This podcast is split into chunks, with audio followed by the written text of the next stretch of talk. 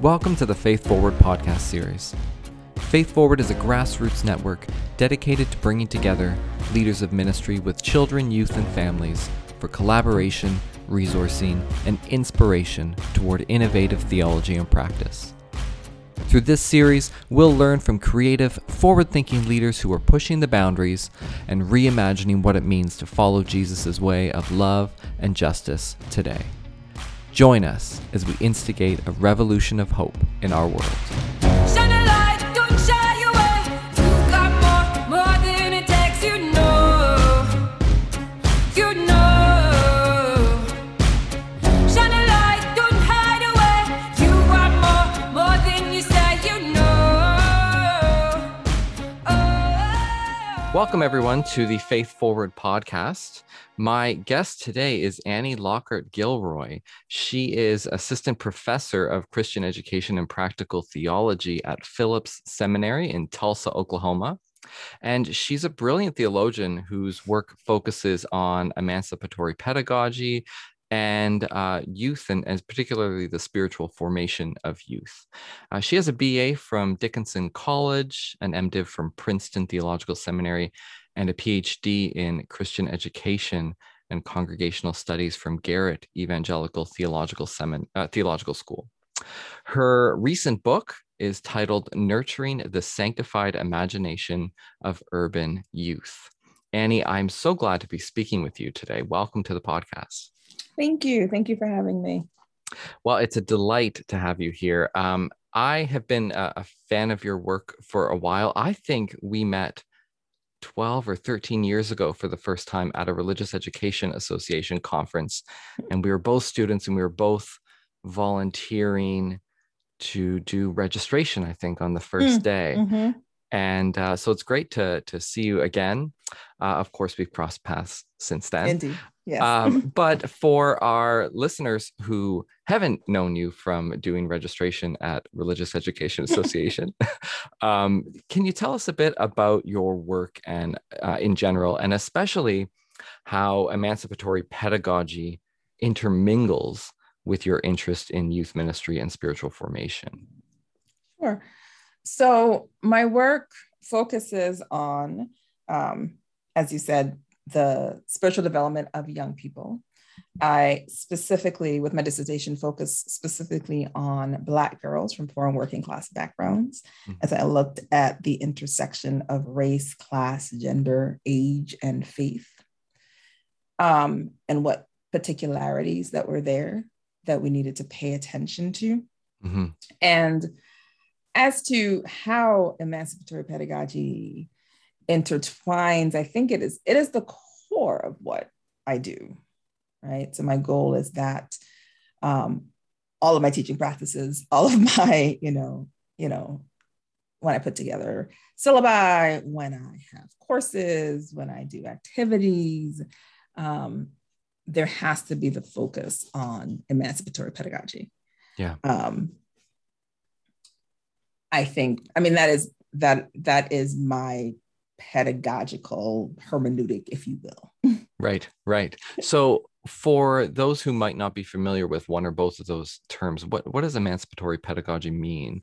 So I believe that the purpose of Christian education is to free people to be children of God that they were meant to be. hmm I believe that this, I mean, my work is focused in a US context. Right. Um, and I believe in that context, there are societal forces that oppress people in a variety of ways, right? So we're with the population I worked with, we dealing with racism, we're dealing with sexism, we're dealing with classism, ableism, the intersectionality of all of these isms and Yeah. homophobia, and these distort one's view of who they are and who they are in Christ and who they are as God's creation and what that means to have the image of God within them, Mhm. right? Um, and these distortions, in many ways, keep us hostage. I think good Christian education frees us from that, right? Right. So that is how it is emancipatory. And it frees in a variety of ways, right? So it gives individuals the ideas, the knowledge, the wisdom to break free from all of these distortions, right? And become their true self. Yeah. And then it also has to free us in a communal and societal way, right? Mhm. So it has to also be public theology. It is Mhm. not enough to say um, racism is out there and it's bad and it's doing harm and damage and killing people. But let me tell you how to be okay Right. right so as long as i just talk to this one black person right like that's that's not enough Mhm. right there has to be the challenge that we are fighting racism in the society as well Right, right. And and I think some of that, uh, I mean, you, you talk about this in, in your writing, uh, has to do with with labels as well. Things like uh, the label of at risk, right? That, Mhm. for example, um, uh, is one of those conceptions that you are challenging through your research and and your uh, your- your teaching as well. Um, so each person, regardless of who they are and, and who they're from, you, you talk about is unique and valuable and has a story that needs to be attended to and that's worth listening to. Um, what what are the what are the consequences, I guess, of these labels and these conceptions that are oppressive and the consequences of those that are, uh, I guess, being freed of those to, to be emancipated of those? The consequences of those labels that are oppressive um i think i mean the oppression in and of itself is a consequence Of course. Yeah. Right. Yeah. um, and this not living into, um, for the lack of you know sounding like just um, like a I don't know hippie ideologue, but not living into your true self, right. right? That is that that that's that's a tragedy, right? Like that's not um, having people believe that they are not worth particular things, right? So when I talk about the term at risk, you know, working um, and running in a group for at risk youth Mhm. for many years. Um, and in the book, um, I talk about how I worked with those youth on the weekends, and then I worked in this uh, private school, Right. Right. Um, lots of money and privilege from the week, and how the kids were similar. And often, what was the most distinct was how they saw their future and what they think they should have Wow. right? And that is a problem, right? Um, and it's easy to say, well, people with more money have more options and more access, so they think they should have more. Um, and I think we forget what money buys us because not only does it buy us the more access, it buys people the idea that they, be- the belief that they should have that access. They Mhm. deserve that access Mhm. right? And others do not deserve that access. Yeah. Um, and none of this is based on anything other than what you happen to be born into, Mhm. right? So we're talking about birthright. We're not Mhm. talking about meritocracy. We're not talking about what you earn. We're not talking about what you deserve based on anything else but birthright. Yeah. Um, well, Yeah. if you're a child of God, Yeah. your birthright is pretty awesome. And and that's the true self, right? From a theological Mhm. perspective, um, that's the true self as you are a child of God. You're made in God's image, Right. regardless of your your human circumstances Right. of, of your birthright. Um, yeah. and there is no one that gets to say this is this is what you should achieve. Mhm. And I tried to be, and hopefully I was successful, very careful um, about saying this is not about helping people get stuff or get to Right. particular areas, right? Like, like I don't, I don't want to tell, like I never told the population, um, you should have X, Y, and Z. Mhm. Um, but what I wanted them to know is that they could if they wanted it, Mhm. right? That it's not it. No one gets to tell you it's out of your reach, Right. right? Um, because of of circumstances you were born into.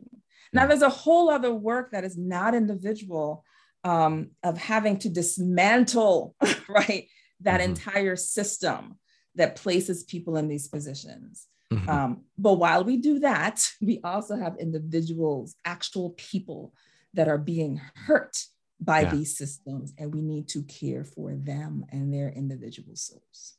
Yeah, yeah. Well, it, it reminds me of uh, I've been doing a little bit of reading about Michel Foucault's ideas of pastoral power and this idea of the the paradox of the shepherd at the same time cares for the individual sheep and the entire flock, Exactly. and and that's the paradox of of ministry. yeah. um, yeah.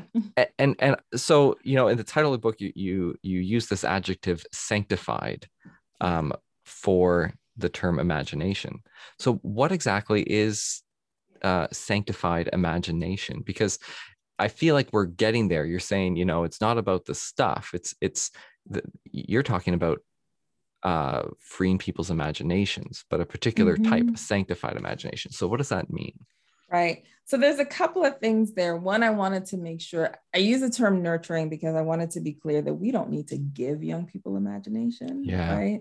Like they have it. And in fact, there are a whole lot of systems that are based on just squelching it. Right. Right. yeah it's like you just imagine too much. This is the world. The world is mean. The world is dirty. It is not fair. Deal with it. Right. yeah yeah Um, and instead of squelching it, I think we need to nurture it, Yeah. right? So I start there. Um, I think what quickly comes to mind is a scene from the summer movie In the Heights, um, where uh, Jimmy Smits's character says to his daughter, um, you know, this is where you become better than me Hmm. right? Because you are able to see a world I can't see, yeah right? Um, because she's talking about how she is going to fight for particular rights in her community and make her community better. And I love that line because often people think about, I want my kids to be better than me, right? Mhm. And it's often in like, you know, socioeconomic class or stuff or higher position societally, right? Um, but to be able to see a world I can't see yeah because you can't create a world if you can't see it. But how do we get that imagination, right?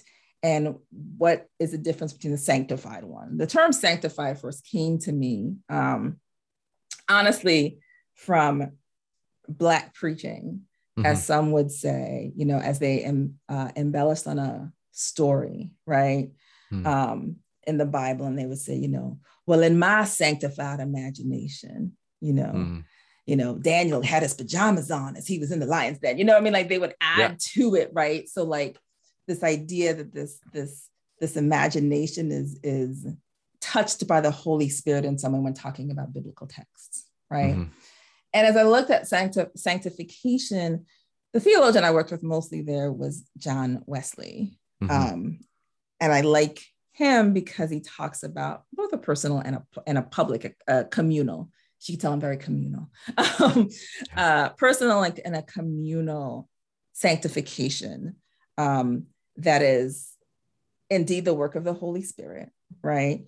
Um, I think that there are a lot of great secular groups and workers that are doing great work that we should partner in, partner with. And I also think that Christian work should look different. Yeah. The movement of the Holy Spirit makes that look a little different. Mhm. Um, I also like John Wesley's discussion of it because it's about um, love, love of neighbor, love of community.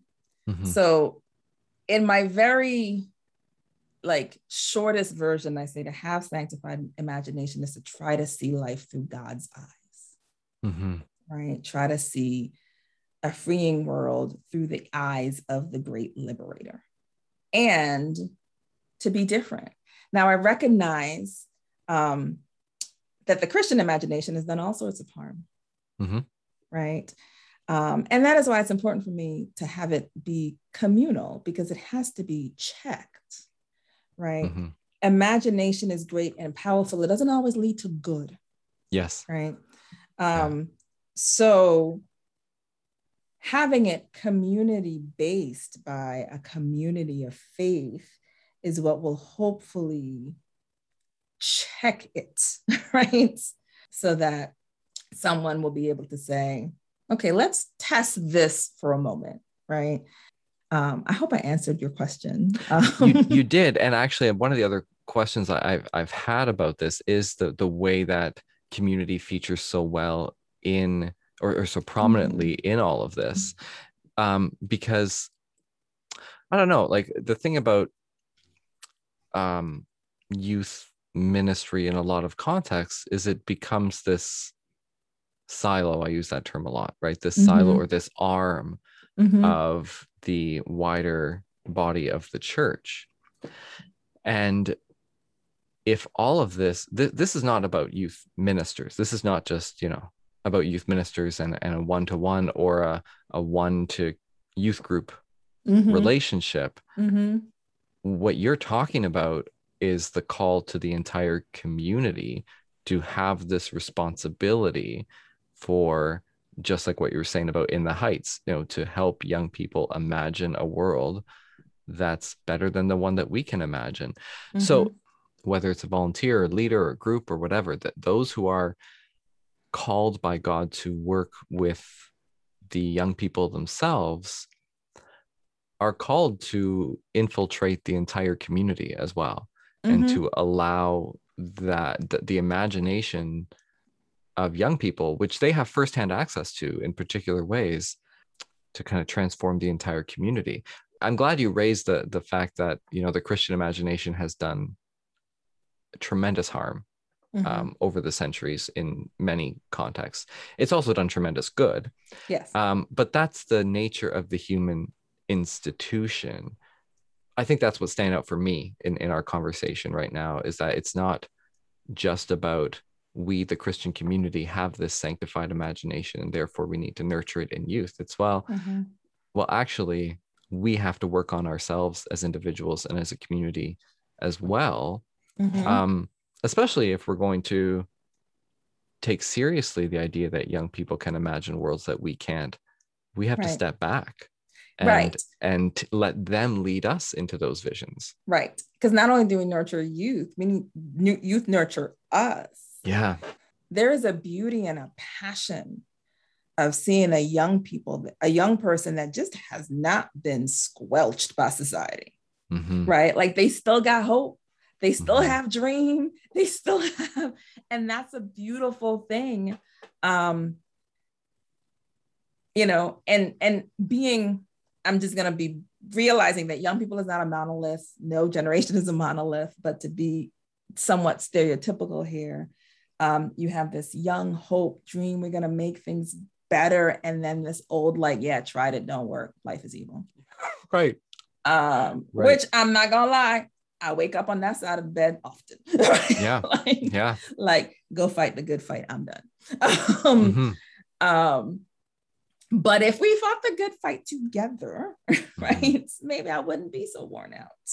yeah Um, and the in the text I talk about this bi-directional mentoring because I think it has to be communal that includes young people, right? Mhm. And you talk about youth ministry being a silo, and for me, it's young people are either a part of the church or they're not. yes My answer is they're a part of the church. I hate the phrase church of the future. oh Church of the future too. are folks who have not joined the church yet. yeah, right? yeah exactly That's the church of the future, right? because eh. it raises up so many other questions. If they're not the church yet, then especially in a in traditions with that baptize infants, then what's the point of that? yeah yeah Right? and like then you shouldn't be baptized till you're 18. right and and if we adults see ourselves as the church of the present right. what does it say that these people who are right with us Right. only by virtue of their age do we deem them to be not part of the church of the present i mean that's a lot of our power as as adults and our lack of Mhm. imagination it reminds me a lot of some of the work done a, a number of decades ago about spirituality by by folks like David Hay and Rebecca Nye and all the stuff that's come after them, um, spirituality with children, and this idea that um, we are born with an inherent spiritual spark. Mhm. And uh, I think David Hay uses the, the term uh, the, our adult worlds more often than not socialize us to get out of touch with our spiritual capacities than to actually uh, allow them to be unleashed. There's a similarity here in in this sense that it's this this spirituality, this sanctified imagination they nat- naturally have that we need to continue to to I don't even want to say provoke. I mean, eh, in a lot of ways, what we do matters, but it's also what we don't do Mhm. that and, and allowing them to allow our own imaginations to to be unleashed a lot of folks who listen are leaders in congregations and Mhm. parishes um, or in denominations who work with with people on the front lines in, in ministry with young people Mhm. and and communities um, how do what, what are the steps that i don't want to say there are steps yeah give me the 10 Mhm. top tips and the five steps for surefire success no but in all seriousness um what what do congregations do not just the leaders but the entire congregations what how do we transform ourselves as faith communities to be communities that that do this emancipatory work you're talking about So I'll start with uh, youth leaders. Part of the job of youth leaders would be to advocate for their youth. Mhm. You know, the advocacy doesn't always yield what we want it to yield, but you need to be the one Right. that's constantly saying in, you know, staff meetings or whatever, um, that youth need to be more represented, more involved, right? Are there young people on your board of trustees? Are there young people in different decision making bodies? Mhm. When you are designing Christian ed curriculum, right? If you have a group that, you know, if you if you are so lucky to have a group right that helps you do that. Um, are there young people with that? Do you, um, when you are putting together various youth ministry classes, series, retreats, whatever, how involved are young people in planning those things? Are Yes. they your advisors? yes right? Um, we don't, none of us should plan anything by just staying in our own head. We have to talk to people, right? Mhm. Are young people some of those people that you talk to? So we start there with, with actually giving spaces in which we can hear their voice, right? Yeah. yeah And I say it that way because we don't need to give them a voice. They have voices. Yeah. We need, but what we have is access to those spaces where they can use their voice and say Mhm. what they have to say. Mhm. Um, and then, you know, have us listen. Then it's also about, I think, incorporating as much as the congregation as you can. When I did youth ministry, I was grateful to have one other person that I worked with who had a very different personality from me. Mhm. If Myers Briggs is any indication, we always joke about how we are completely opposite and like we're both to the extreme on particular things, right? Yeah. And that was helpful for several reasons, right? So I would lead us in these, you know, private meditation kind of things, and she'd stay up all night playing cards. Perfect. But also the recognition that um, we're just not going to click with everybody. Mhm. Like every young person that came through my group didn't like me. And just to be fair, I don't like them either, right? Like every Yeah, yeah. personality's clicking, they click. exactly Um, the more the merrier. And I Mhm. also love that we could show the diversity, especially in a society that cookie cuts what a Christian woman ought to look like. But we Mm. could show these two very different ways of being yes right? Um, that's an important model too. And that's part of the reason why I like the idea of mentorship and bidirectional mentorship. Yeah. Who are those people in the congregation that can work with young people? And even if it's just for one session, even if it's just, you know, here's how you knit, even if it's just yes but you're putting together these various relationships Yeah. One of the reasons I am so communal is because I believe strongly you need people. Mhm. And the more people in your camp, the better. And, you know, we can say we, you know, it takes a village to raise a child, and we don't have villages in the United States, but cr- create a village. Like, do your very Mhm. best to create a village, in quotation marks, um, for these young folk. And it's a way that the entire congregation can own this youth ministry without voluntarily going to lock in or teach a class or, you know what I mean? Mhm, Um, mhm. You just know that Miss Betty likes to teach people how to sew. So if that's something that someone looks interested in, you know, they will go to Miss Betty, right? Yeah, yeah. Um, and you don't have to sign the adults up for a three-year intensive No. mentorship process where you're gonna lead this person for the you know their secondary school years. It's like no, maybe just this one session. You Yeah. you get to know each other better. Yep.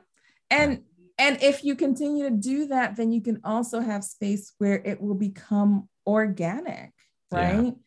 Um, then you'll have these spaces of conversations across the generations that you won't need the youth leader to, you Mhm. know, to connect it. Because while sewing with Miss Betty and and the young person realized I really don't like sewing, Miss, Mhm. you know, but talks about the cookies they like to make. Miss Betty will say, Well, you know, Mr. John really does some baking, right? Yes, like you should go bake with him. We don't have to do programs. What we're trying Right. to do is community. Um, Yeah. And there are ways that we can do it in ways that are very organic. Again, you use the term a couple times as bi-directional mentorship, where we adults are being mentored by the young people just as they as as we are trying to Yeah. have a hand in in mentoring them, not to make them into our image, Right. but as you said right at the beginning, to help them to be their true selves, Mhm. the the person that God created them to be uh, in this world. and and realizing the voice that they have i think one of the things that also makes makes me frustrating to listen to um, is that what i am describing is messy. Yeah, i don't have five tips for you. I don't Yeah. have right? And people will ask me well how do i do this in my church? And i would say i i, I don't i don't know. I don't know your church. Like i can't i cannot answer that for you. I can tell you some things to look for. I can give you some questions to think about. Yeah, the fact of the matter is this is messy. Yeah. um and playful and dynamic and things will be great and things will fail catastrophically yeah. That's right. right but isn't that isn't that related like is that not a product of our own lack of sanctified imagination to want top tips and 10 steps and things like that and it's a Yeah. it's a product of not having had our own our own emancipatory pedagogy. Yeah. Right? If we have if if our education our understanding of education is somebody opens up our brain and pour in some content right. then that is going to be what we look for and what we do. And to be honest with you that's easier. Yeah. And that's right. and a joke that I often say, um, and I do not have kids, which is why I tell this joke. Um, I often talk about how I would not, I don't actually want to raise the child that I want to have had raised, Mm, right? Because I want to have had raised a person who is strong and challenging and independent and thoughtful and um, does some serious critical thinking. yes I want to raise a child that will shut up and do what they are told. God bless my mother. I do not want to raise me. right? Yeah. yeah Um, so I thank the Lord for my mother every day. Um, um, and I think it's the same thing in classrooms, right? I want deep discussion. I want to give space for thought where someone says, huh, and I want a brilliant insight that takes us on tangents that Yeah. makes us think deeply. And I want people to follow the syllabus, read the book, and hush, right? And Mhm. those two things don't work together. Mhm. Um, and what I am, what I often do for myself is create more work than my peers, Yeah. right? And I create more work that are that is um, unknown and you know unfamiliar to many of my students. And because it is unfamiliar, because I'm not lecturing for three hours, because it is a little weird, they also Mhm. question this academic integrity. Yes. I want to create spaces where with art and deal with folks that say this is not kindergarten, I don't color. Right? Yeah. um what I'm inviting people to do is hard because different is hard, but Yeah. different is also good. Yes. And different will capture the people that have been falling through the cracks for centuries. And the fact of the matter is, um, the status quo is covered.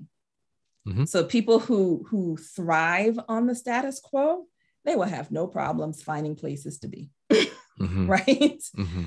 But going against the grain and doing different things will catch people who have no other place to be.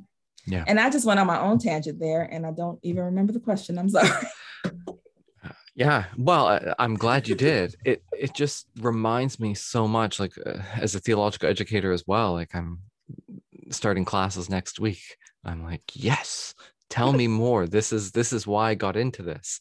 Mm-hmm. Um, but relating it back to congregational and and community ministry with young people, uh, the same thing we that you can you said about academic integrity, we can almost just substitute the word Christianity Yeah. right the, the- people we, we might have young people in our lives whose imaginations push us so far out of the bounds of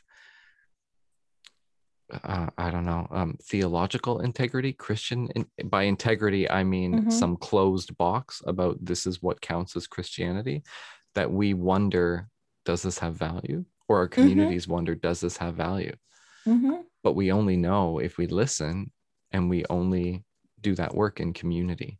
And yes, Right. it has value because it is coming from a young person that God has given a voice, that God has given life and imagination to, and therefore it has inherent value.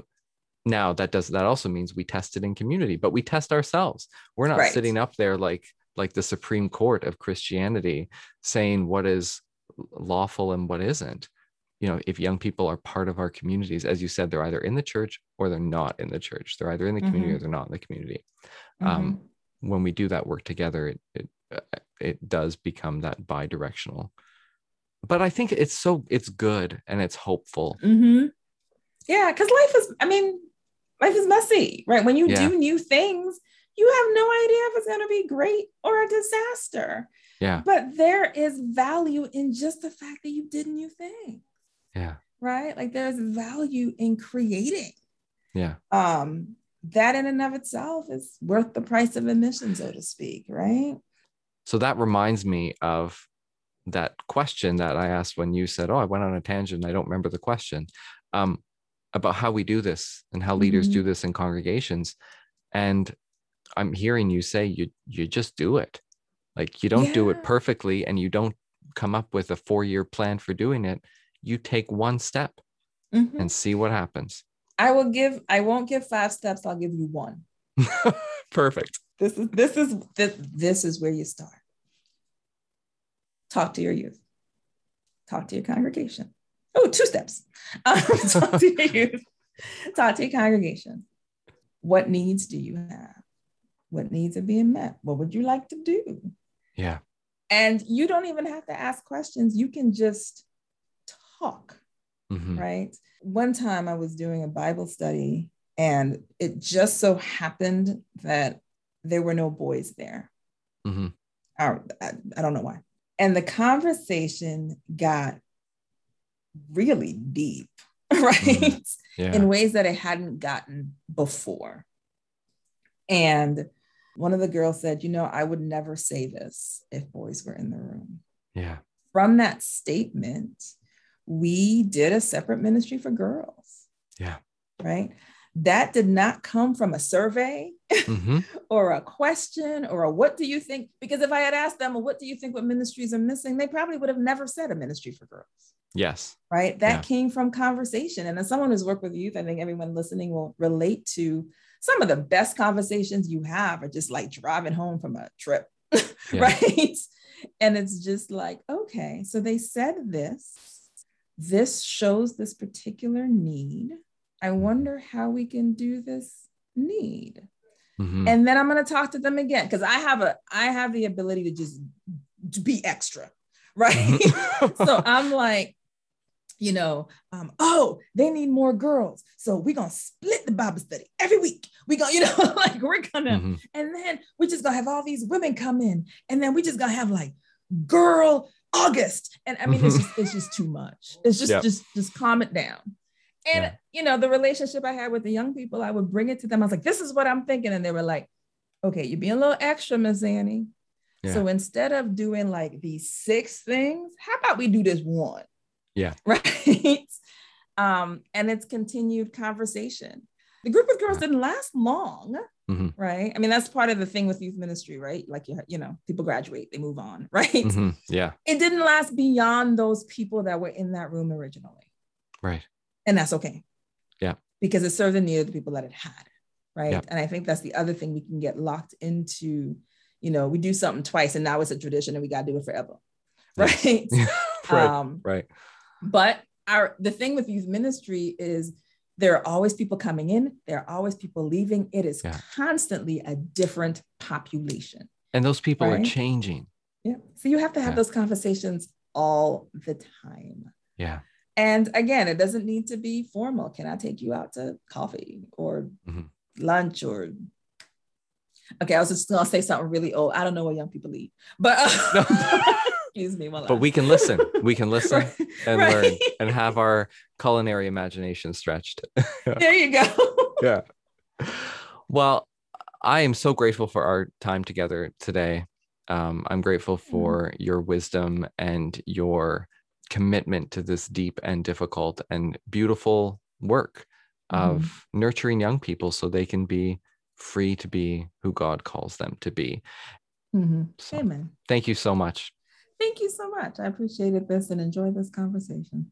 if listeners want to learn more, you should definitely uh, pick up a copy of Annie's book, uh, Nurturing the Sanctified Imagination of Urban Youth. Annie, thanks so much.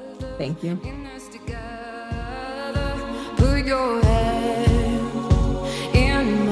Thanks for tuning in to the Faith Forward podcast series. If you want to learn more from creative thinkers and innovative leaders, be sure to subscribe or visit faith-forward.net.